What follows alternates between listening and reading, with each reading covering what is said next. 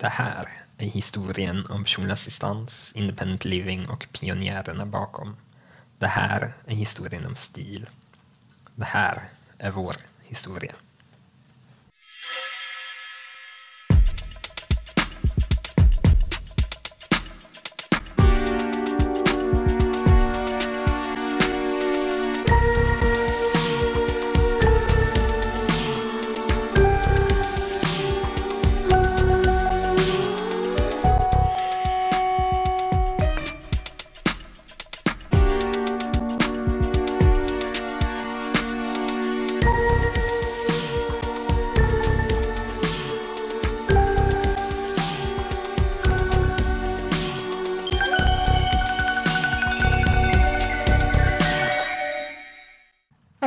Living, det är grunden till allt. Det är som hela våra liv och våra förutsättningar. Jag tänker att det är typ essensen av att vara människa. Gud vad djupt det där blev. Men det här är ju faktiskt något lite liksom djupare än vad vi har gjort tidigare, känner jag. Som ger oss an nu. Det här är egentligen väldigt nytt för oss på många sätt. Det här. Ja, ja, jag har känt ända fram tills vi liksom nu sitter här och ska spela in att eh, det har eh, varit, eh, ja, men det, det har varit eh, å ena sidan väldigt kul att ta sig an det här. För det är väldigt spännande och ni ska snart, snart få veta vad det är. Men eh, än är vi inte där. Eh, men det har varit väldigt spännande att ta sig an det för att det är så mycket som är, du och jag tror jag båda har känt till och inte känt till som vi kommer eh, närma oss. Och eh, inte bara närma oss utan dyka ganska djupt ner i, tror jag. Förhoppningsvis. Vi får väl se vart det här tar vägen. Det är lätt att se att det här är en säsong två på Förrudar. Men det är ju verkligen inte. Utan vi moderatorer. Det enda vi gör nu det är att på något sätt försöka förmedla det här innehållet som vi vill berätta för er. Och vad är vi vill berätta? Ja, vad är det? Men det vi egentligen vill berätta är väl historien om stil, historien om independent living i Sverige och eh, historien om oss. Historien om pionjärerna. Ja, du tänker på Historien- dem. Jag är så egocentrisk, du vet. Tobias har pratat om sig själv. Ja. Nej, historien om pionjärerna bakom Independent Living. Historien om pionjärerna i Sverige. Om hur assistansen om tid, Om hur STIL kom inte minst. Vi vill prata om vad performance assistans faktiskt är. Vad det var tänkt att vara, vad det är. Vad det är till för. Frihetsreformen som ligger bakom. Det är det vi vill berätta i sex episoder. Och jag vet ju redan i förväg att det här kommer innehålla liksom både eh, stora utopiska visioner eh, som till och med idag låter ganska eh, avlägsna stundtals. Eller vad man ska säga. De låter verkligen utopiska eh, i sina eh, stunder. Men också, vi har ju vi har ju träffat ett gäng personer, ett gäng, ett gäng legender eh, som, som på olika sätt har varit med i historien. Och med olika sätt menar vi både de som varit för och de som kanske var lite mer kritiska från början. Jag tänker att vi borde berätta vi har träffat.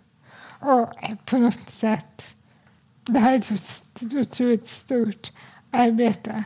Det går inte att göra någon fancy en timmes dokumentär och säga det här är independent living i Sverige, pam bom tjoff, nu har du förstått personlig assistans. Det här är ett otroligt komplext ämne. Det har varit många turer fram och tillbaka. Vi är ännu inte framme i mål. Det har varit 40 år sen... Ja, det, det, ja, men på allt det här. Är lite som en tis, kan man säga. Men vi har utgått mycket från en eh, konferens som hände på 80-talet. Som här Stockholmskonferensen. Som hände 1983. Kylig decemberdag 1983. Precis. Alltså tio år innan du och jag är födda. Tio år innan dig och mig. Det har ju hänt jättemycket på de här 40 åren. Här är hur vi har fått personlig assistans. Men det är också mycket som är samma sak. Det är samma samhällströsklar som vi som inte har lyckats fira ner på 40 år. Och vi vill prata om vad det beror på. och vi blir framåt. Hur ser det ut om 40 ytterligare år?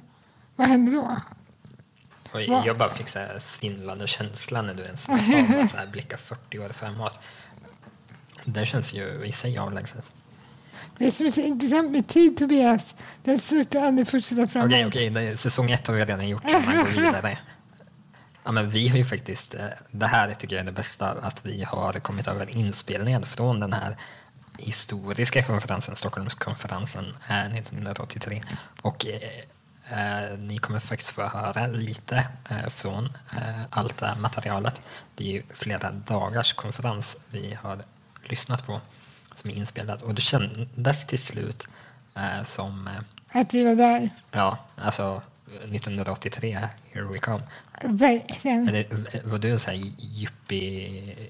Oj! Är det 80-tal då, eller? Jo, men visst. det kanske men jag vill ha liksom lite Salvador Hemfrist stor frisyr. Bra bågar, typ.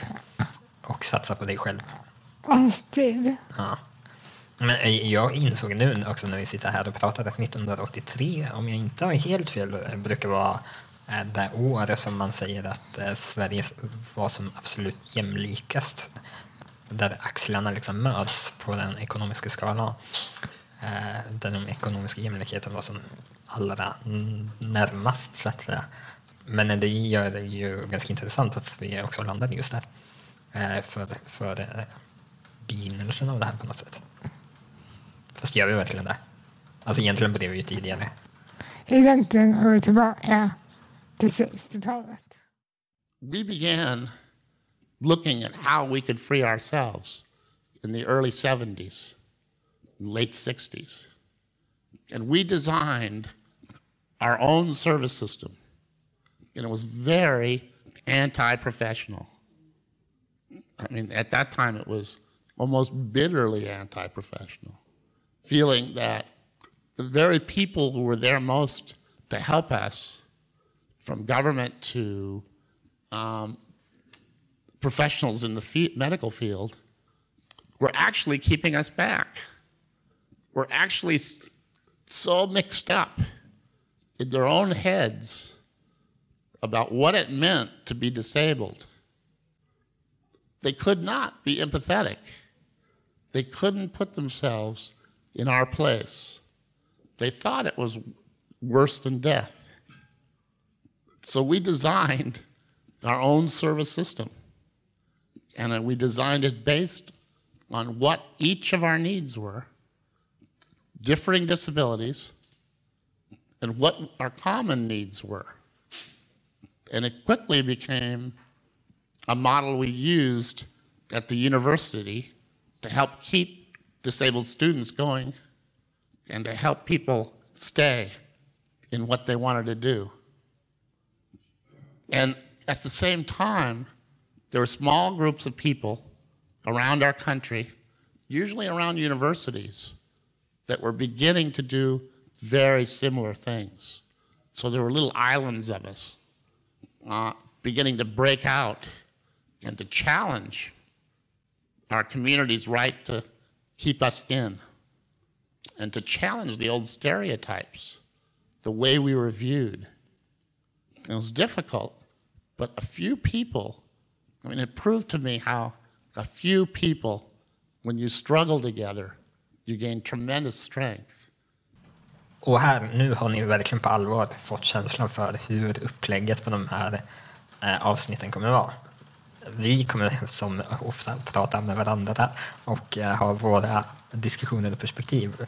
Men vi kommer även väva in perspektiv från 1983 men också från pionjärerna, eh, personerna som vi har haft förmånen att eh, faktiskt sitta ner och intervjua och ställa en miljon dumma frågor. Att berätta vår historia, det är som ett pussel. Vet. Man börjar lite på ett hörn och sen så inser man att den här pusselbiten den hör någon helt annanstans. Var hör den hemma? Var börjar vi nu? Så att det är som att börja om och om och om och om igen hela, hela tiden. Och ju mer man jobbar, ju mer inser man hur lite man faktiskt vet. Som all kunskap, är. jag. Och jag är så otroligt glad och otroligt tacksam över att vi har fått sitta med de här pionjärerna och prata. Vi har suttit som över kaffe och bara fått prata om hur det här började. Och jag hoppas att vi i den här podden kan ge er samma upplevelse. Så att ibland kanske det kan vara lite liksom kaosartat, men det är för att historien är kaosartad. Det börjar en ända som fortsätter i en annan. Ja, och vi har ju verkligen fått eh, eh, ett gäng olika personers perspektiv eh, på, på samma händelseutveckling egentligen. Eh, alltså det är personer som på många sätt har många gemensamma nämnare som är med på samma eh, resa eh, men som har sina perspektiv på det och eh, som absolut inte alltid har hållit med varandra. Eh, lite som du och jag, tänker jag. Absolut. Innan vi drar igång den här historieberättelsen på allvar så vill vi inleda med att säga tack till alla de vi har fått ta del av, till allt material vi har hittat, alla personer vars sanningar som har förändrat hela våra grundförutsättningar och har gett oss det självbestämmande vi har idag. Och speciellt tack vill vi säga till eh, pionjärerna, till de fem personer vi har fått träffa. Det är Adolf Ratzka, det är Bengt Elmén, det är Susanne Berg, det är Helena Karnström och det är Wenche Willumsen som har låtit oss ställa många, många, många frågor. Stort tack!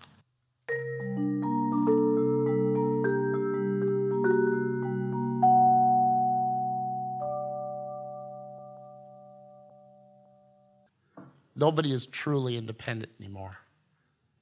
I may need physical help, but someone else, I can help someone else in other ways. So while we talk about independence, it's a concept, and we're really talking interdependence. Vad är independent living? Emma, ge oss en eh, resumé. Independent living är ju ett ramverk och det är en grundförutsättning. Det är det vi menar när vi pratar om självbestämmande. Självbestämmande kan vara den svenska synonymen eller översättningen av begreppet independent living. Så att independent living är inte att förväsa med att leva typ självständigt utan det är snarare interdependence eller codependence. Att vi, det vi menar med independent living är ju att vi alla lever i ett samhälle. Vi lever alla och behöver stöd och service från det samhället vi lever i. Men att som person med funktionsnedsättning eller med normbrytande funktionalitet beroende på vad vi kallar oss så behöver vi ändå, vi har ändå förutsättningar för att kunna tillgodose oss samhället. Typ. Independent living är ju liksom en, det är en ideologi. Ja, det är en teori, det är en ideologi, det är ett ramverk, det är en förståelse, det är en metod att arbeta efter. Nu sa jag här jättefort. Det var väldigt otillgängligt för mig. Ursäkta. Vi vill prata om självbestämmande. Och självbestämmande är hela grunden till att kunna leva självbestämt. Det låter som ett argument. Men det är de facto sant. Det, det är ett cirkelargument, absolut. Men det är bra med cirkelargument för de går inte att argumentera emot. Aha, de bara rullar framåt som vi. Nej, men... Självbestämmande. Det är självbestämmande vi vill ha, det är självbestämmande vi begär, det är självbestämmande vi inte hade förut. Nu är vi tillbaka där vi precis hörde 83. Liksom. Och det, det är här vi måste börja. Vi måste börja med att förstå vad, vad som inte är självbestämmande. Det absolut bästa sättet är att förstå ett nytt begrepp. Det är att förstå vad begreppet inte innehåller. Okej, och vad är då inte självbestämmande? Inte självbestämmande. Kan vi liksom materialisera det, konkretisera? Det, det absolut mest konkreta, det är institutionalisering. Och med institutionalisering så menar du? Jag vill inte spoila nästa avsnitt. I nästa avsnitt kommer ni få en gedigen redogörelse för vad vi de facto menar med institutionalisering. Men det har i korta ordalag att beskriva som när en person, en individ inte tillåts leva självbestämt utan utifrån samhället blir i princip stöpt in i en roll, in i en mall av att vara passiv. Du äger inte ditt eget liv utan du får endast leva på nåder av andras bestämmelser. Men vi kan ge exempel på några typiska institutioner. Ett sjukhus, eh, ett fängelse, skolan, äldreomsorg. Inte all äldreomsorg, så krassa ska vi inte vara just nu. Men, men den typen av saker är typexempel på uh, olika former av institutioner uh, med olika premisser och så vidare såklart. Men, men ändå uh, där vi ändå kan konstatera att det saknas ett självbestämmande. Man mm. har inom de ramarna inte makten att eh, själv definiera vad man ska göra, när, hur. Självbestämmande är till viss mån en nödvändighet, men det är inte alltid så vi bygger upp vårt samhälle. Så är det inte. Det hade varit att total anarki utan vi har liksom, ja, men det är typ, alltså vi har ju allmän skolplikt i Sverige. Mm. Det används istället mot självbestämmande. Mm. Att man måste gå i skolan till exempel. Och det är inte det vi är emot. Det vi är emot är ju att funkisar inte har haft ett stort självbestämmande och inte har ett stort självbestämmande så mycket funkisar. Men jag tänker ju så här att eh, nu, går jag verkligen, eh, nu går jag igång, nu det är det spännande politiska perspektiv här.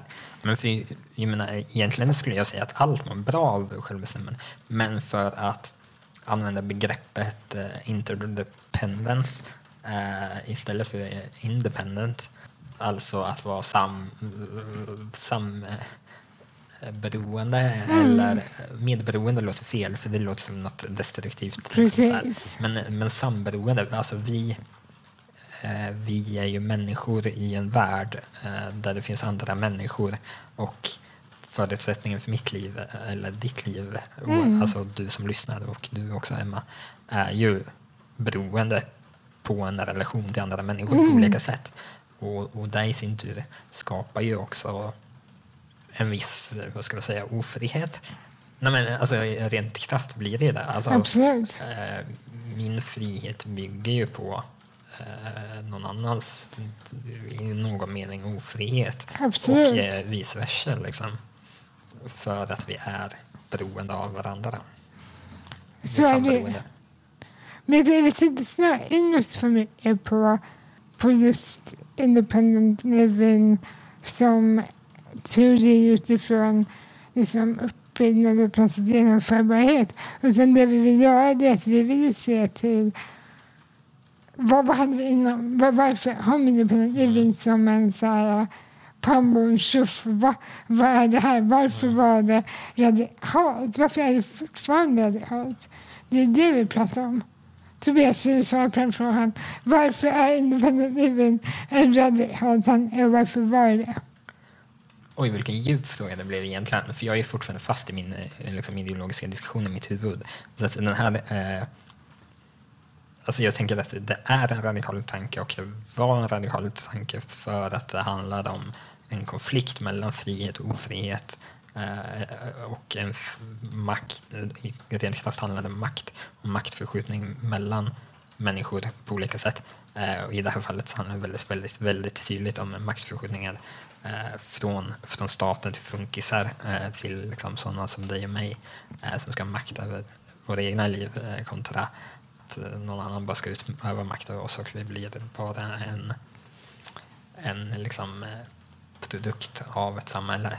alltså det, det här blir extremt filosofiskt. Vi är alltid en produkt av ett samhälle men, men det finns olika ramar för makt. Alltså, en det är någon som drar ett exempel i, i, från konferensen eh, att eh, en eh, direktör på en myndighet eh, i, Berkeley tror jag det här, har en budget på 150 miljoner för att mm. Eh, anställa eh, sekreterare och sköta liksom, förutsättningarna för att eh, arbetet ska fungera.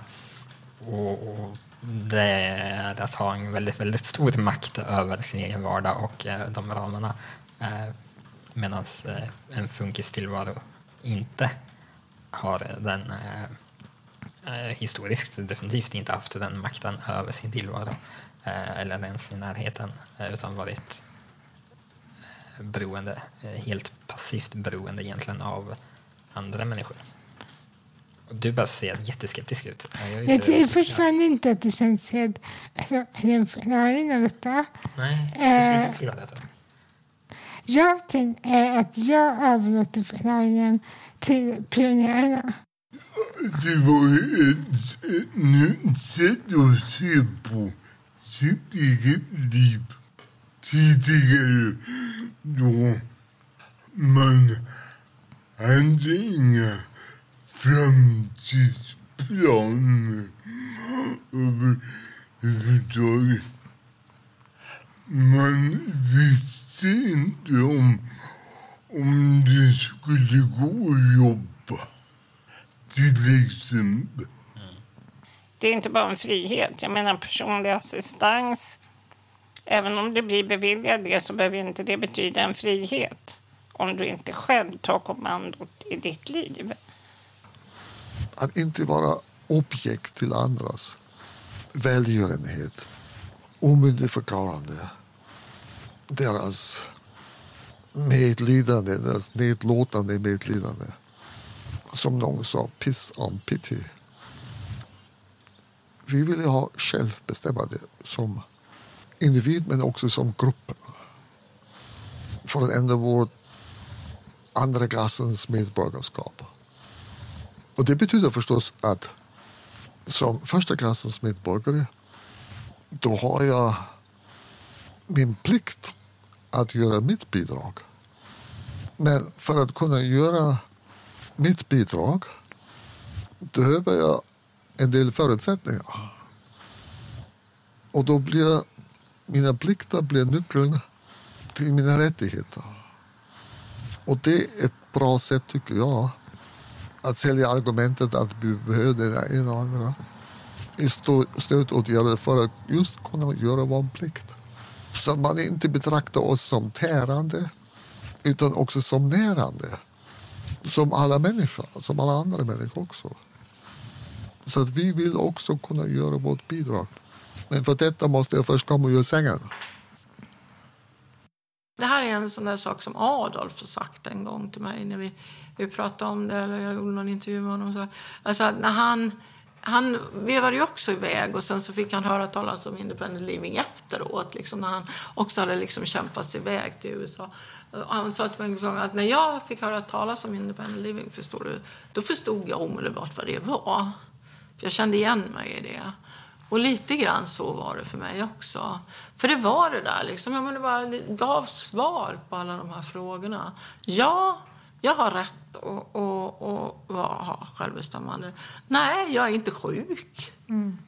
Jag behöver inte vara ett offer. Jag behöver inte vara tacksam. Så det gav jättemycket svar. Okej, de är klokare än vad vi är. Jag ger dig. Men independent living är ju inte bara... Alltså det är ju, det är ju bara självbestämmande för det är det det betyder. Men det är inte så bara och det är så himla mycket det involverar. Det involverar personlig assistans, det involverar andra typer av lösningar, andra typer av metoder, tillvägagångssätt för att uppleva och leva ut sitt självbestämmande. Och det innebär också ett, precis som du sa, en omfördelning av makt. En förskjutning i maktperspektivet överlag. Och här kommer vi in på spännande grejer. Han börjar Ja, ja. prata om ord. Han börjar prata om eh, om andra teorier. Om, om liksom teoriuppbyggnad, om förståelse av funktionalitetsbegreppet. Alltså det här är verkligen vad som får mig bli pepp känner jag. Men jag tycker, och det här är något som ändå slagit mig när vi har suttit ner i intervjuerna på, på ett väldigt tydligt sätt jämfört med hur jag har sett på det tidigare, tror jag. Eh, och det är liksom kopplingen mellan, mellan självbestämmande och egenmakt och att ha det eh, i relation till att också vara den som är ansvarig. Alltså, I början tyckte, har jag tyckt att det låter så krasst också så här, eh, Eh, någonstans nästan läskigt att eh, vara den som också, men det var väl Adolf som sa, i, i intervjun att så här, men det är ju vi som har ansvaret för vårt eget liv på något sätt och då får man ta det ansvaret om man också ska kräva eh, självbestämmande eller egen makt. Eh, väldigt krasst liksom, uttryckt. Så. Eh, och där kan jag verkligen känna att det är så stor och viktig, eh, ändå en viktig del som man behöver ha med sig i förståelsen av självbestämmande eh, som, som alltid finns i självbestämmande men som kanske kräver mer i vissa situationer. Hänger du med? Jag tror det. Utveckla gärna. Men, eh, det, det som flera av pionjärerna liksom eh, återkommer till är ju det att så här, det är väl kanske liksom den personliga assistansen i sig ett exempel på att det är ett gäng personer som inte har haft självbestämmande som tagit tag i saken och krävt sitt eget självbestämmande eh, och drivit det hela vägen till att det har blivit en assistansreform som kom till eh, efter, eller väldigt fort också. Alltså vi ska komma ihåg, det har du inte sagt än, men tidsperspektivet vi pratar om från att personlig idé som koncept lyfts upp i Sverige på Stockholmskonferensen 1983 till att det klubbas som ett beslut i riksdagen eh, och blir verklighet 1993. Det är tio år. Det är liksom någon form av historisk effektivitet på eh, jag som eh, gillar samhällsreformer, stora samhällsreformer, alltså, det är ju en, ett så extremt snabbt genomförande eh, av en så stor reform för så många människor från idé till verklighet. Liksom. Och det är ju att också ta ansvar för att förändra sin egen situation. Och det är, jag, en del av mig tycker det här är bara nyliberalt dravel. Du vet, jag är inte jättestort fan av så här, eh, var och en är sin egen lyckas smed eh, tanken. Men, men det finns ändå eh, jag gillar däremot att prata om makt och maktfördelning och eh, med makt så kommer också ett ansvar. Eh, och där tycker jag var så slående och träffsäkert liksom, i, i den beskrivningen som, som Adolf eh, framförallt, eh, men som flera återkommit till. Svarade jag ens på? Det till lyssnare att avgöra om frågan blev besvarad. Jag vet inte, det är som vanligt. Men det här blir problemet kanske eh, som vi nog kommer stöta på genomgående också. Att eh, det är väldigt mycket jag vill berätta. Vi vill berätta tror jag. Eh, och det finns många, många olika spår som vi kan spinna på hela tiden. Eh, och eh, för bäst förståelse kommer man nog behöva lyssna på alla avsnitt. Kanske till och med två gånger. Så kommer man kunna lägga, börja lägga sitt eget pussel över den här berättelsen. Och jag kommer på en gång på tusen saker som vi inte har berört i den första episoden som är superviktiga aspekter av hela den här Eh, resan och hur, hur det här knyter an till liksom, den större medborgarrättsrörelsen och hur det i sig också är en kamp om makt och egen makt eh, ur andra minoritetsgruppers perspektiv. Att komma till på 60-talet till just Kalifornien var en bra plats. Därför att där hände det enormt mycket. Och det var inte bara det, det färgglada uh, hippiesamhället. Det var inte bara Vietnam, anti-Vietnam-rörelsen. Och det var inte bara protester på universitet för mer yttrandefrihet och för mer självbestämmande hos studenterna. Det var framförallt framväxande medborgarrättsrörelser. Black Panthers. Alltså jag hade en bekant som var med när några Black Panther-ledare eh, blev bokstavligen avrättade av polisen. Jag hade en studiekamrat eh, på, på doktorandtjänsten som var med i Black Panthers.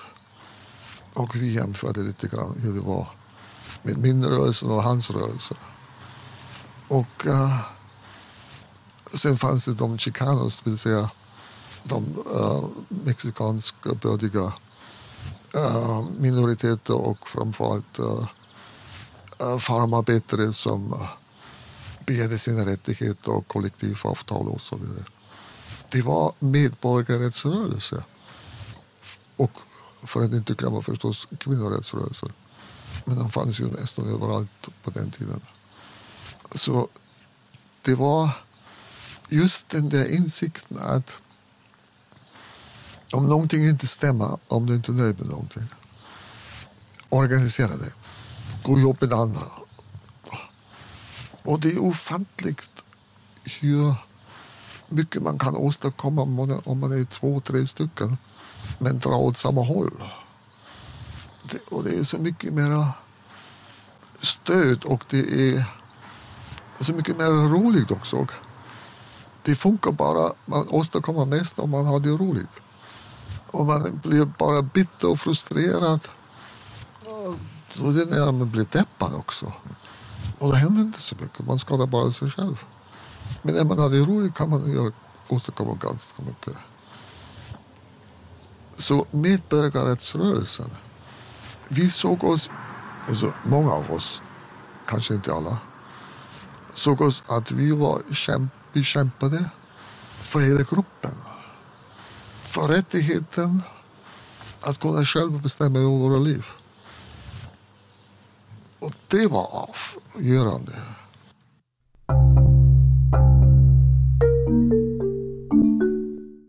För varje avsnitt så tänker jag att vi avslutar med att sammanfatta vad lyssnaren tar med sig specifikt till nästa avsnitt för att göra det lite mer tillgängligt. Ja, så vad tycker du att man ska ta med sig från eh, det här avsnittet? Det ni ska ta med det är att independent living bör förstås som självbestämmande är en makt. Alltså, man har, har makt över sitt eget liv, att leva sitt liv på det sätt som man tycker är bäst. Och att independent living, alltså självbestämmande, inte är en självklarhet. Det har inte varit en självklarhet. Det har snarare varit motsatsen till en självklarhet. Och att det har varit en radikal tanke som inte hade talats så mycket om i Sverige överhuvudtaget förrän det hade bubblat upp lite på ställen, det vill jag ändå påpeka. Men det blev ett stort samtalsämne på den här konferensen 1983. Så vi, sätter en nål i vår lilla tidsdokumentslinje. Vi har en tidslinje.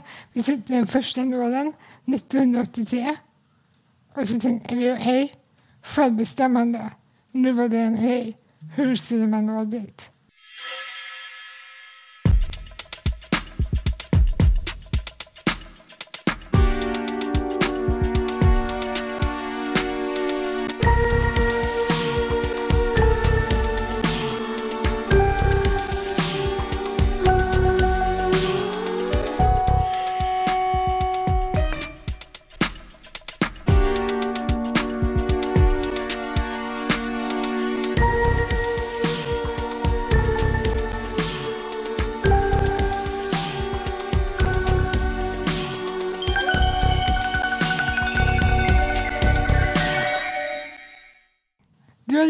På STIL, Stiftar för Independent Living i Sveriges poddserie Pionjärerna. Producerat av Fulla Rulle, Emma Åstrand och Tobias Holmberg. Musik av Anders Åstrand och ljud bearbetat av Thomas Bolin.